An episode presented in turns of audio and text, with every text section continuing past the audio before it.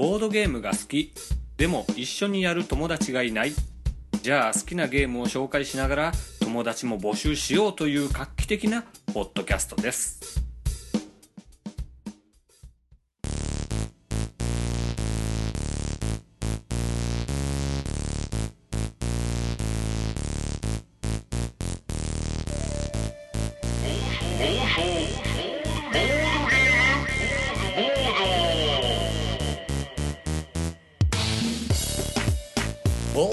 ボードゲームボード第12回でございます。ありがとうございます。ありがとうございます。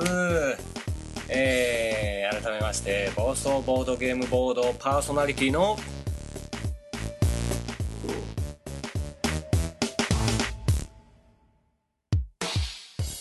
コウジと申します。よろしくお願いします。ねえ皆さんどうですか？いかがお過ごしでしょうか？ねえ。いやー、今日はですね、まあちょいと、まあ今日もあれですよ、あのー自宅からのね、えー自宅での収録ですけども、ちょっと野暮用があって、えー仕事っていうね、野暮用があって、あんまし時間もないのでサクッと撮りたいなというところなんですが、今日は喋りたいことがいっぱいあるぞと。いっぱいありぞ言いましたよ、今ね。いっぱいあるぞということでね、えー早速、じゃんじゃん喋っていきたいと思いますけれども、えっとですね、まあ最初に フリートークをたっぷり、えーしちゃおうかなと思いますよね。というのも、えーいろいろあったんですよ。ポッドキャストを前収録してからのね、間に。まずですね、えーっと、まあ、その日はお休みだったんですけども、お休みなんですけども、ちょっと仕事の都合で、えーまあ神戸に今住んでるんですけど、大阪にね、ちょっと梅田の方に、えー出かける用事がありまして、えー梅田の方で、まあ、いわゆる仕事の仲間ですか、仲間というか、まあ上司ですわな。上司とこう、一緒にスーツでね、バシッと決めて歩いてたわけですよ。ね、そうしたら見たことある人がこう、信号待ちしてるなと思って。ね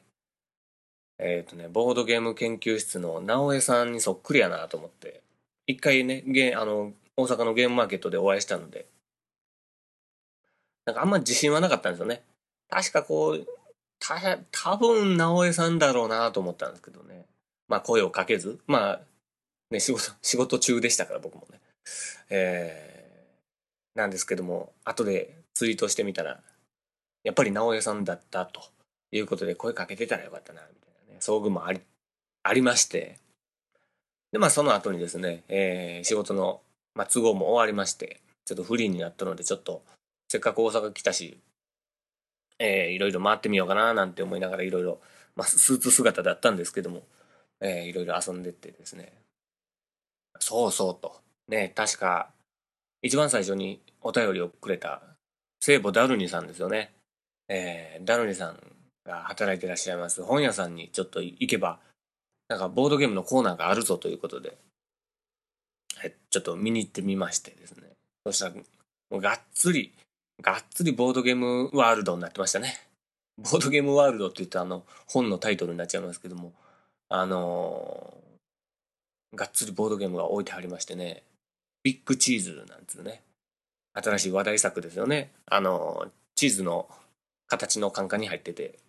えー中身もすごく面白いと評判でしたけども、それも早速売ってて、あ、すごいなって思いながらね、えー見てきましたけども、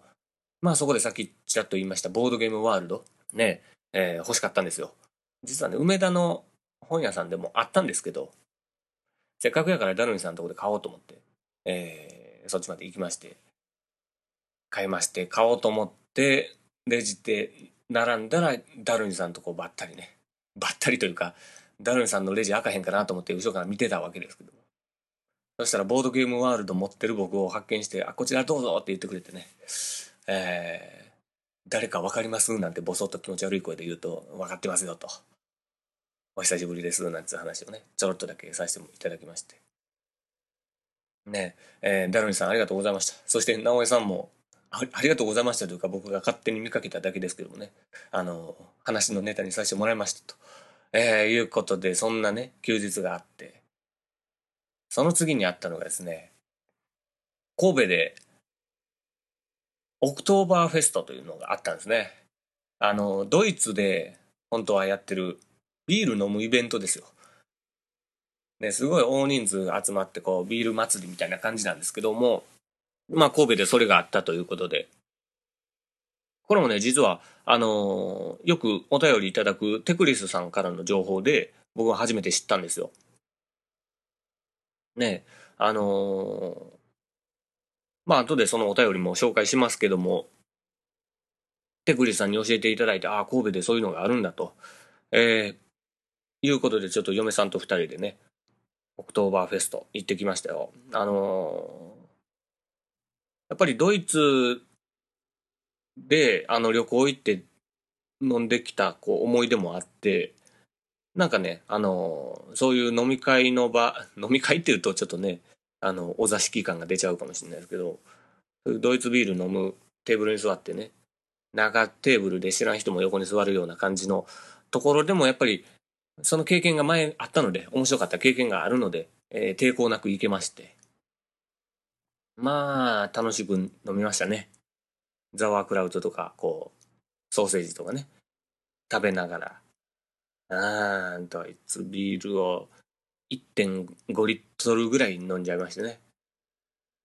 うん、上機嫌でね、ツイッターにもこう写真なんか上げたりとかしながら、すごい上機嫌で飲んでたんですけども、1.5リットル過ぎたあたりからもう記憶がなくてですね。まあ、嫁さん曰く、こう、テーブルにバタンと寝ちゃったと。えー、いうことで、帰りも連れて帰るのが大変だったらしいですけどもね。申し訳ないなと思いつつ、まあそれぐらいちょっとオクトーバーフェスト楽しかったですよ。ねあのー、もうこれ配信される頃にはもう神戸のやつは終わっちゃってると思いますけども、あの、他の都市でもいろいろオクトーバーフェストやってるようですので、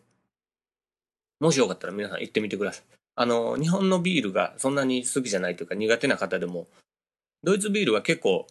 僕がね、そうだったんで、あの、ビールそんなに飲む方じゃなかったですけど、ドイツ行って、せっかくやからビール飲もうって言ってビール飲んでたら美味しくて、そこからビール飲めるようになったみたいなのもあるので、ぜひ皆さんもね、えー、オクトーバーフェスト、行ってみたい、行ってみたいじゃない、行っていただきたいと、えー、思いますね。さらにな、なかなかフリートークが終わらないですけどもね、喋っておきたいんですよ。友達の結婚式にね、えー、この間行ってきまして、えっ、ー、と、もう地元の、まあ、かなり長い付き合いの友達だったんでね、上村さんじゃないですけども、上村さんも一緒に行きましたけどね、えっ、ー、と、まあ、すごく感動したわけですよ。やっぱりいいなと、えー、いうことなんですけどもね、そこでちょっと、まあ、結婚式終わって、その二次会あるじゃないですか、結婚式の二次会のね。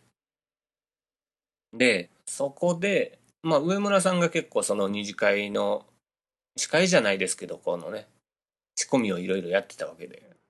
漢字的なことですかね。で、上村さんからちらっとは聞いてましたけども、いざビンゴ大会になってね、ビンゴの景品で出てきたのがヘックメックでしたね。えー、いろ,、まあ、いろんな景品ある中の一個ですけどね、ヘックメック。まあ、みんなピンと来てないよね。何あれみたいな感じやったけどね。ね、司会の友達も、なんか多分どう紹介していいんかわかんないでしょうけど、これ結構面白い、面白いカードゲームって言ってましたけどね。ヘックメックはカード入ってないけどなーとか思いながらね、細かいところをね、思いながらも。で、あの、自分らのこう知り合いというか友達が取ったら、こうルール説明してあげようかなって思ってたんですけどもね、あの、最終的にその、奥さんの方の、え、会社の方ですかね。わからないですが、お友達の方かわからないですけども、えっ、ー、と、見知らぬ男性の手に渡りまして、もうね、もらったはええものの、これ、これ何やろっていうので、なんかね、ぐるんぐるん箱を回しながらこう舐め回すように見てましたね。その光景がすごい面白かったんですけど、横のその方のお友達と一緒にこうなんかしかめっ面でね、ぐるんぐるんこう、モンジローモンジローの文字を探すようにこうね、ぐるんぐるん回しながらね、ヘックメックを舐め回してましたね。いやー、そこでも流行ってほしいですね、ヘックメックね。ね、ヘックメックの歌も作ったんでね、それも、その方にもぜひ聴いてほしいななんて、えー、思いますけども。まあね、その、友達の結婚式ね、あまあ、披露宴が終わって、二次会が始まるまでの間ちょっと時間があったので、上村さん家が近いということでね、上村さん家行って遊ぼうと思ったら、上村さん結構ボードゲームかなり好きになっちゃってましたね。えー、行ったらこう、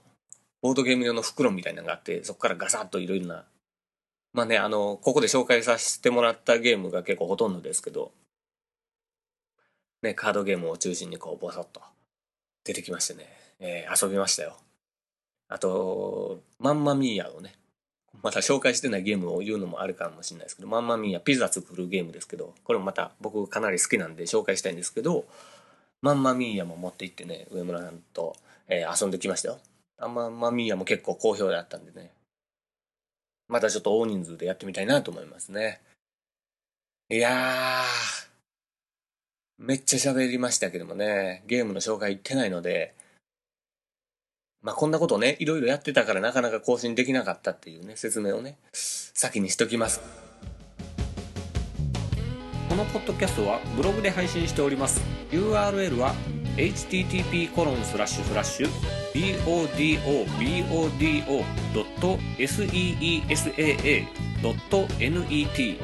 http コロンスラッシュスラッシュボドボドドットシーサードットネットです。こちらにアクセスしてください。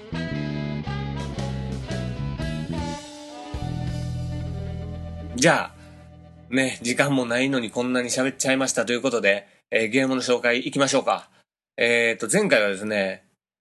まあ、前回に確か、えー、今度はカードゲームとかじゃなく、ぼ、ちゃんとしたボードゲーム紹介したいなということで、えー、今回一応選びました。今回紹介するゲームは、グレンモアです。ねグレンモア。これはどうなんでしょうね。ま、マニア向けなんでしょうかわかんないですけども、ゆそんなにめちゃめちゃ有名っていうわけではないでしょうけど、結構好きな人は多いんじゃないかなと思う、えー、ものですね。えっ、と、メーカーがアレアですね。えー、ラベンスバーガーの、えー、会社が出してるアレアは、ちょっとその難しい系ゲームというかゲーマーズゲームって呼ばれるようなものを扱うブランドっていう認識で合ってるんですかね？多分そうだと思うんですけど、アレアというのが、ねところから、えー、出てますと。発売は2010年。結構新しいですね。いや、そんなに、そんなに新しいとは知らなかったですけどね。で、作者が、えー、っと、これはマティアス・クラマーさんでいいんですかね？えー、という方が作られているということで、プレイ人数は2人から5人というゲームで、これがですね、まあ、本当にざっくり言っちゃうと、なんかね、こう、農地というか牧場とかいろいろあって、えー、そういう自分の村というかね、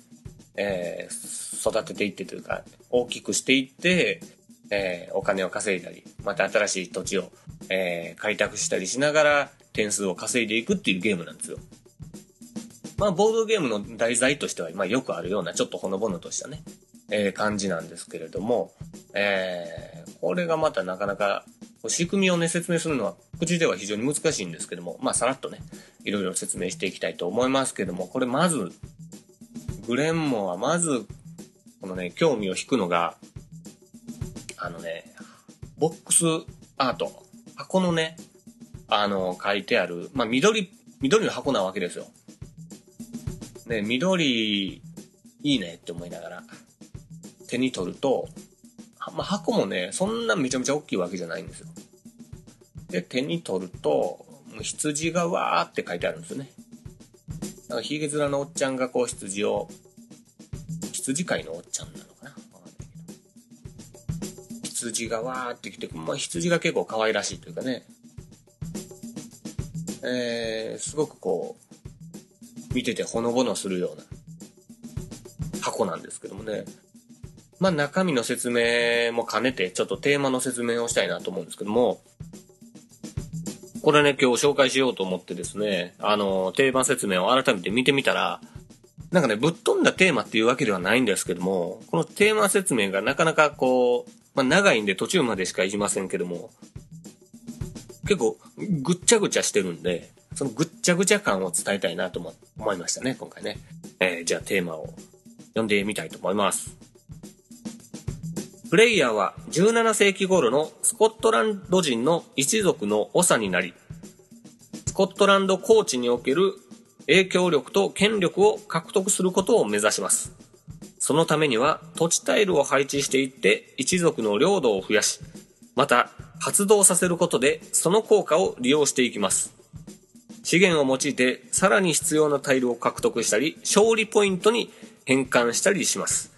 新たな一族のメンバーが領土を拡大させるためには不可欠です。また13箇所ある特別な地には有力な効果があります。また、たくさんのウイスキー蒸留所や酒場は言うに及びません。とかね。まあいろいろ書いてあるんですが、これもテーマ説明とルール説明がもうぐっちゃぐちゃになってるでしょ。この感じ僕は好きですよ。もうね、プレイヤーは17世紀頃のスコットランド人の一族の長になり、この辺すごくいいんですよ。ねこういう書き出しのゲーム僕好きですから。よし、俺はスコットランド人の長なんだと。一族の長なんだと。で、この影響力とか権力を獲得することを目指すと。うん、なるほどって気合入るわけですね、これ読んだら。で、そのためには土地タイルを配置していってっていう、いきなりもうゲーム感溢れる言葉が出てくるでしょ？今を、今この説明読んで僕はもう、スコットランド人の一族の長になってるつもりなんですけど、そこにこう、土地タイルっていう、急に、急に手に取れるサイズのね、雄大な景色を想像してたら、すごいこう、一口大の、一口大って食ったらあかんけど、あの、手に取れるね、ちっちゃいタイルが出てきて、あれと思って。で一族の領土を増やし。一族の領土を増やしはこう、ね、テーマに沿ってますよ。で、次に、また、発動させることで、発動って、ゲ、ゲームらしい言葉ですけどね、発動。そのタイルを置いたところをね。まあ、このゲームの、本当にルールはあんまし説明しませんが、タイルをいろいろ、あの、カルカソンヌ的なタイルがいっぱいあるわけですよ。タイルを置いた瞬間にね、こう、そのタイルの効果っていうのがいろいろあって、それを発動させることができるんですけど、それで発動って言ってるんですけど、いきなりこんなね、スコットランド人の一族の長がこう、何かを発動させるわけですよ。これちょっとこう、ほのぼのとしたイメージからちょっと覆りましたね。超能力的な感じになってきましたね。で、最終的に勝利ポイントに変換したりしますとか言ってるんで、もう完璧にゲームですよね。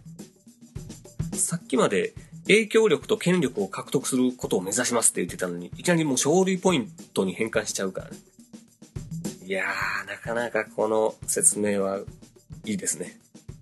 いいですね。ここを全部読むとね、もうある程度ゲームの説明も入ってるような感じです。だって最初ね、書き出しが17世紀頃のスコットランド人の一族の長になり、みたいな感じで書いてあるのに、この文章の一番最後ですよ。最も多くの勝利ポイントを獲得しているプレイヤーの勝ちになります。もう、もう途中からも全然テーマ関係なくなっちゃってるからね、これね。うん。いや、素晴らしい。えー非常にいいものを、えー見させていただきましたということでね、えー、グレンモアです。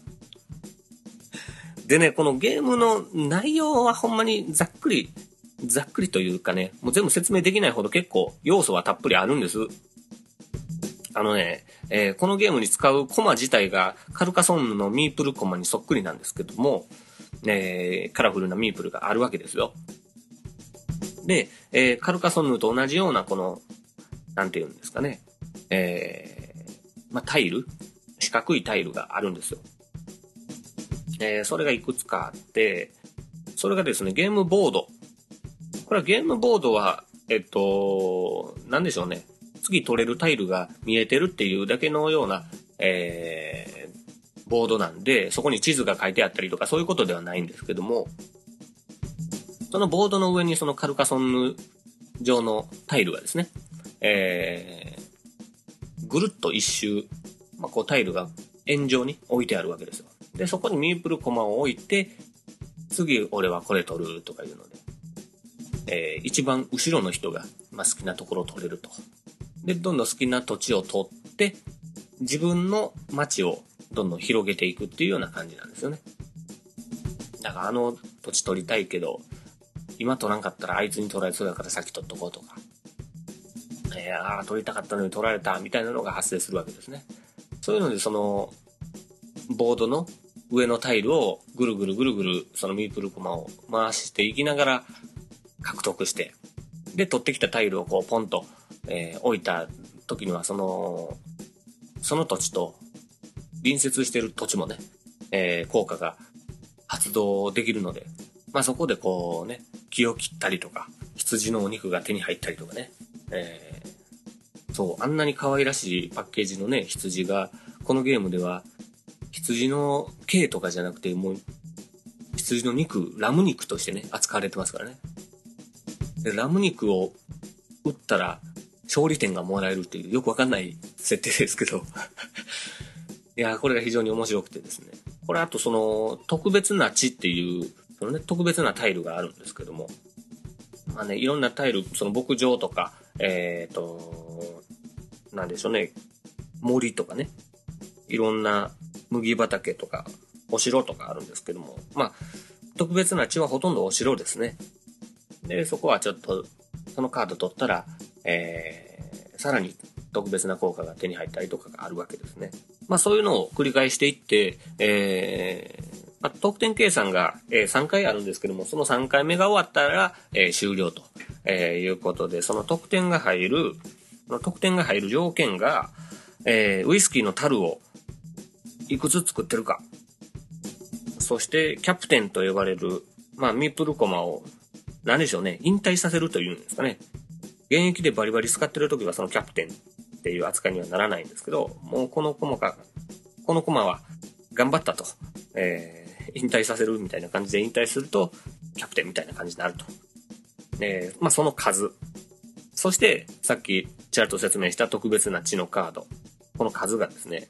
一番少ない人とどれぐらい離れているかと。ど、どれぐらい差をつけているかっていうのが得点になるということなんですよ。まあ今説明ざっと口でしましたけど、よくわかんないでしょ。ね。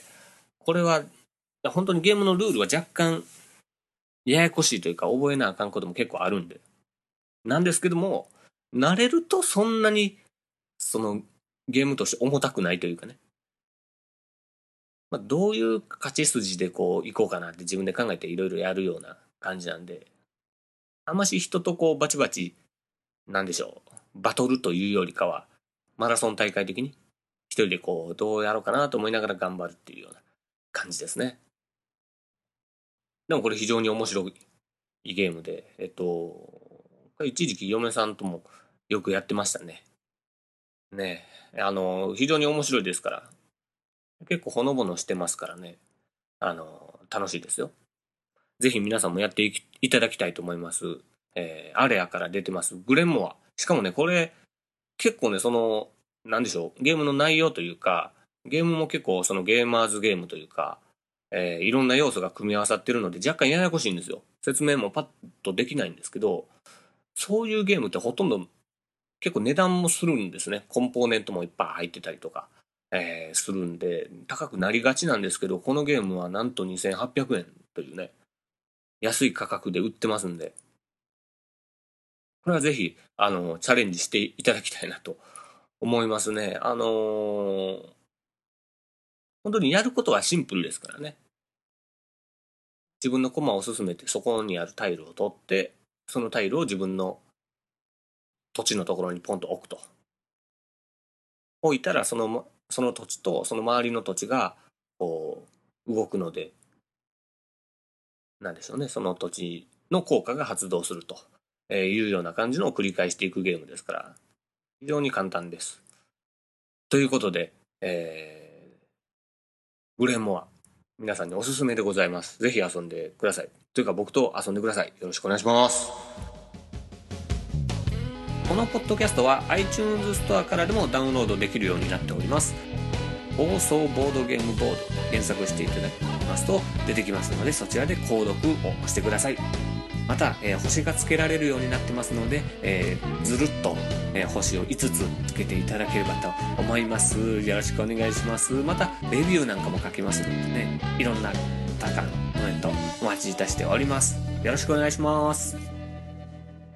じゃあ次のコーナーに行きましょうかえー時間もないということなので、サクッといきたいと思います。えー、今回もこのコーナー行きますね。お便りツイート紹介。はい。えー、今回はですね、ツイートはなしで、えー、お便りの、まあ、ブログの方に寄せられたお便りをですね、えー、ご紹介したいと思いますけども、えっ、ー、と、まず、テクリスさんからまた、あの、コメントいただきました。いつもありがとうございます。えー、おはようございます。今回も楽しい放送をありがとうございます。コメントも取り上げていただきまして、感、感謝感激です。いやいや、こちらこそありがとうございます。イカサマゴキブリ面白そうですね。実はまだ遊んだことがないゲームでしたので気になりました。今度購入検討してみますと。さてさて、ドイツ語コーナーも始まりましたが、今度神戸でドイツビールのお祭り、オクトーバーフェストがありますね。もしお時間がありましたら一緒にドイツビール飲みながらゲーム談義したいですね。今後の配信も楽しみにしています。ということで、えー、テクリスさんいつもありがとうございます。ね、このコメントを見て、あ、ドイツビールのそういうオクトーバーフェストがあるんだと、えー、いうのを知りまして行きましてね。結局あの、テクリスさんとお会いすることはできなかったんですけども、あの、楽しい、楽しいイベントを教えていただいてありがとうございます。えー、今後の配信も楽しみにしていますということなので、えー、面白くなるように頑張っていきますんで、えー、テクリスさんよろしくお願いします。また遊びたいですね、本当にね。近くに住んでるので。はい。えー、続きまして、ベゲさんからいただきましたね。第11回拝聴させていただきました。癒し系って褒め言葉だと思っていました。いつも放送を聞いて笑ってますよ。今回もイカ様ゴキブリのいじり方好きですよ。五感の話も興味深いです。音楽やってる方は感性が鋭いんですかね。それではこれからも楽しみにしています。ということで、お二人とも楽しみにしていますってね。ありがとうございます。本当に。すいませんね、こんなね。こんなポッドキャストのことをね、そんな言っていただいて。あの、前回ね、あの、癒し系っていう言葉で、面白いことそんな言ってないですもんね、みたいな感じで、あははみたいなことを言ったんですけど、それ、それのまたフォローが来まして、ベゲさんも気を使っていただいてありがとうございます、本当にね。癒し系ということで僕も、ベゲさんを癒す、癒せるように、癒せるように頑張っていきたいと思います。どうやるんでしょうか？わかりませんけども、ありがとうございます。ということで、えー、お便りツイート紹介。まあ、今回はお便りですけどもね、えー、ご紹介させていただきました。えー、皆さんからのお便り、えーご質問など、えー、ご感想をお待ちしてますのでまた皆さんよろしくお願いします。放送ボードゲームボードでは Twitter の公式アカウントを持っております。アットマーク BOARDGAMEBOUDOU ボードゲームボードです。ぜひフォローしてください。よろしくお願いします。また Facebook ページも用意しておりますのでこちらを見てぜひいいねを押していただければと思います。さあ続きまして、えー、ショップ見聞録でございます。お久しぶりのこのコーナーでございますね。えー、このコーナーでは、えー、まあボードゲームに関連するお店ですね。の、えー、ご紹介を、えー、ビリきながらさせていただこうかなという、えー、ところでございまして、えー、この間ですねそのオープニングでちらっと喋りましたけど、大阪にちょっと仕事で行く機会があったと、えー、いうことで、その機会を無駄にすることなく、ね、大阪といえば、キウイゲームズさんですよね。行ってきましたよ。ちょろっとだけですけどね。えー、ゲームをして遊ぶことはなかったんですが、行って、店長さんとお話しさせていただきましてね。えー、その時に、いきなりですいませんけども、あの、ポッドキャストでこういうコーナーやってましてと。なんかコメントいただけませんか？なんて言ってね、えー、いう話をさせていただいたら、ああ、全然いいですよと、快く、えー、受け入れていただいて、いきなり店頭で収録させていただきました。本当に、あの、ご迷惑をおかけしまして、ありがとうございます。えっ、と、まあ、キウイゲームズさんといえばですね、僕も、何でしょう、その、初めてお会いする方と一緒にゲームしたっていう意味では、キウイゲームさんで初めてそういう経験させていただきましたし、それこそ佐藤さんと、あのね、ポッドキャストのリスナーの佐藤さんと初めてお会いしたのも、そこと、えーいうことで、まあ、その、いろんな方ともね、あの、お会いできましたので、なんでしょうね、こう、リスナーさんとの交流があるのはキウイゲームさんだなと。えーいうイメージもありまして、やっぱりより一層僕の思い入れが強いお店でもありますので、ね、えっ、と、またちょこちょこ行けたら行ってゲームさせていただきたいなと思いますね。ということで、店長の山崎さんの、えーお話を、お声を聞いていただきたいと思います。それでは、どうぞ。暴走ボードゲームボード、え？暴走ボード、え？暴走ボードゲームボード、言いにくいことで有名です。暴走ボードゲームボードのリスナーの皆さん、こんにちは。えーキウイゲームズの山崎です。えーキウイゲームズをご紹介いただけるということで、軽くスピーチなどさせていただけるということでありがとうございます。まあちょっとお付き合いしてね。えーキウイゲームズはボードゲームの販売の他に、プレイスペースの運営もやっております。えープレイスペースではいろんな800種類ぐらいのゲームを遊ぶこともできますし、販売ではいろいろとゲームを取り揃えて皆様のお越しをお待ちしております。大阪日本橋にお越しの際はぜひお立ち寄りください。ありがとうございます。はい。ありがとうございます。いやいやいや。ありがとうございます。もうね、これ、暴走ボードゲームボードっていうこのタイトルがですね、非常に言いにくいんですよね。あの、他のボードゲーム系のポッドキャストでもご紹介いただいたりとか、あの、話題にしていただいたりしたこともあるんですけど、皆さん、総じて、こう、一発で言えないですからね。ボー、んボース、ボんボードゲー、ボ、ボみたいな感じになりますから、ね、言いにくいことで、えー有名でございますね。暴走ボードゲームボードでございます。僕的にはこう語呂がいいと思ったんですけどね。暴走ボードゲームボード。非常に言いにくいでございますね。そして覚えにくいですから。ね、皆さん、リスナーの方、ぜひ覚えていただきたいと思います。今更ですか？今更ですけどもね。いや、本当あの、キウイゲームズさん、ありがとうございました。また、あの、ね、近くにあるボードゲームショップですので、えー遊びに行きたいと思いますので、またよろしくお願いします。ということで、ショップ見聞録、今回は、え大阪日本橋にあります、キウイゲームズさんでした。この暴走ボードゲームボードに関するご質問やお便りは boardgameboudou.gmail.com ボードゲームボード .gmail.com こちらのアドレスにメールでいただいても結構でございます、えー皆さんからのお便りお待ちいたしております。はい、じゃあ、えー今回はもう一個、えーコーナー行っときましょう。サクッとね。えーボドボドミュージック。はい。えーこちら、ボドボドミュージック。ボードゲーム関連の、関連のというかね、ボードゲームにインスパイアされた曲、えーを作ってみようということで、えーやっております。前はね、ヘックメックの曲を作ら、作らせていただきましたと。ということで皆さんにごご好評いただきましたので、えーまたいろんな曲を作っていきたいなと、えー思ってるんですけれども今回はまだ曲ができてません。ねちょっと、えー冒頭に話したようにいろんなことやってましたので、え曲ができてませんが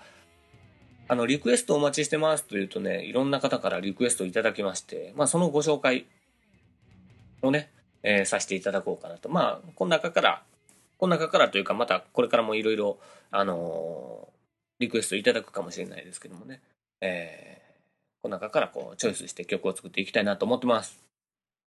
えーまず直江さんからヘックメック最初いただきましたね、えーそれで作らせていただきました。ありがとうございます。そしてね、えーウィリアムさん。ボードゲームポッドキャストリスナーの中ではかなり有名な方ですね。ウィリアムさんね。ウィリアムさんはなんと、えーこのボードゲームっぽい曲を作ってほしいというわけではなく、えーウィリアムさんの思いの丈をですねボードゲームに関する詩を作っていただきましたので、それに曲をつけるというね、完璧オリジナルのね、曲になりそうだということで、非常に楽しみですね。この詩がまたね、早く公開したいぐらい、こう、めちゃくちゃ面白いんで、面白いって言ったらウィリアムさんに失礼なのかもしれないですけど、まあね、あの、クオリティが高い詩がね、出来上がってるので、えー、これはもうぜひ近々曲にして、えー、皆さんにお届けしたいなと思いますね。ウィリアムさんも楽しみにしておいてください。そして、えー、佐藤さん。えー、ね、佐藤さんからは、えー、スカルローゼスをガンズローゼスみたいな感じで曲作ってほしいと。ドクロとバラね。ご紹介したゲームですし、まあ僕も、まあ、ガンズ結構好きで聴いたりするので、えー、いい感じだなと。イメージ湧きやすいので、えー、これも近いうちに作りたいなと思ってますね。あと、ざっといろんなね、えー、お便りをいただいてまして、バックギャモンの曲を作ってほしいとか、これはなかなかハードル高いですけどね、怖いけどね。あと、ラブレター、ね、バラード調にちょっと作ってほしいとか、賑やかな感じでマンマミーヤとか、うん。あとは、ウボンゴとかハイパーロボットみたいに、早い者勝ちのゲームで使えるプレイヤーをこう、焦らすような、急いで作れみたいなそういう焦らせる曲を作ってほしいという、これは実用的なやつですね。これは、あの、ゲームのイメージとかじゃなくて、なんかこう、急がせるような速い曲というかね。なんかこう、気持ちを高ぶらせるような曲ということで、これもまたちょっと違うイメージでいろいろ作れそうで楽しそうですね。あとは、スコットランドヤードのミスター X をモチーフにした、追われているような、ドキドキ感の伝わるような曲。これも作りたいですね。ドキドキしたいですね。あとは人狼の曲とかですね。酔いどれ猫のブルース。これはもう完璧にブルースでしょうね。えー、酔いどれ猫のブルース。この間そのキウイゲームさん行った時に買いましたけどもね。またご紹介したいと思いますけどもね。えー、このようにいろんなリクエストいただいておりますので、えー、またこんなんも作ってほしいっていうことがあれば、えー、ぜひ、えー、ブログの方のコメントなり、暴走ボードゲームボードのツイッターのアカウントなり、コメントいただければなと思いますので、皆さんからのお便りお待ちしております。そしてまた、えー、曲がね、でき次第皆さんにお届けしたいと思います。そして、あの、ヘッドネックの曲ができた時にですね、えー、公開したところ、なんかまあ、ポッドキャストの中で曲が流れるじゃないですか。で、まあ、その曲だけ聴きたいっていうことをありがたいことに言っていただきまして、じゃあ、曲だけを配信できるような何かないかなということで、サウンドクラウドがね、えー、今ありますので、そのサウンドクラウドというサービスの方に、また、暴走ボードゲームボード専用のアカウントっていうのを作りましたんで、えー、そちらの方に今ですね、ヘックメックのこの間の曲と、えー、あれだ、エイプリルフールの時に作った、あの、ボードっていうね、あの、デビューしましたって嘘ついたあの 曲がね、あの、サクッとした曲があるんで、それと、あと、このボドボドミュージックの時に後ろで流してる、あの、かなり昔に作った曲ですもんね。えー、まあ僕が作った曲ですけど、それも、この3曲今アップしてるので、えー、もしよかったら、えー、サウンドクラウド登録されてる方はですね、えー、ぜひ、放送ボードゲームボードで検索すると出てくると思いますので、ぜひそちらも聞いていただきたいと思います。はい、ということで、えー、急いでるって言いながらも結構喋りましたね。詰め込んだ感はありますけども。すごい早口だったんじゃないかなと思いつつもね。喋、えー、ってますよ。えー、っと、次ぐらいはですね、なんかこう、あの、ずっと言ってるその、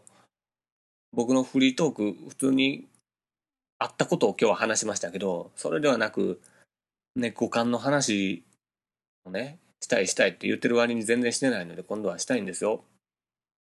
あのね、可愛らしい、響きが可愛い言葉とか、響きが怖い言葉とか、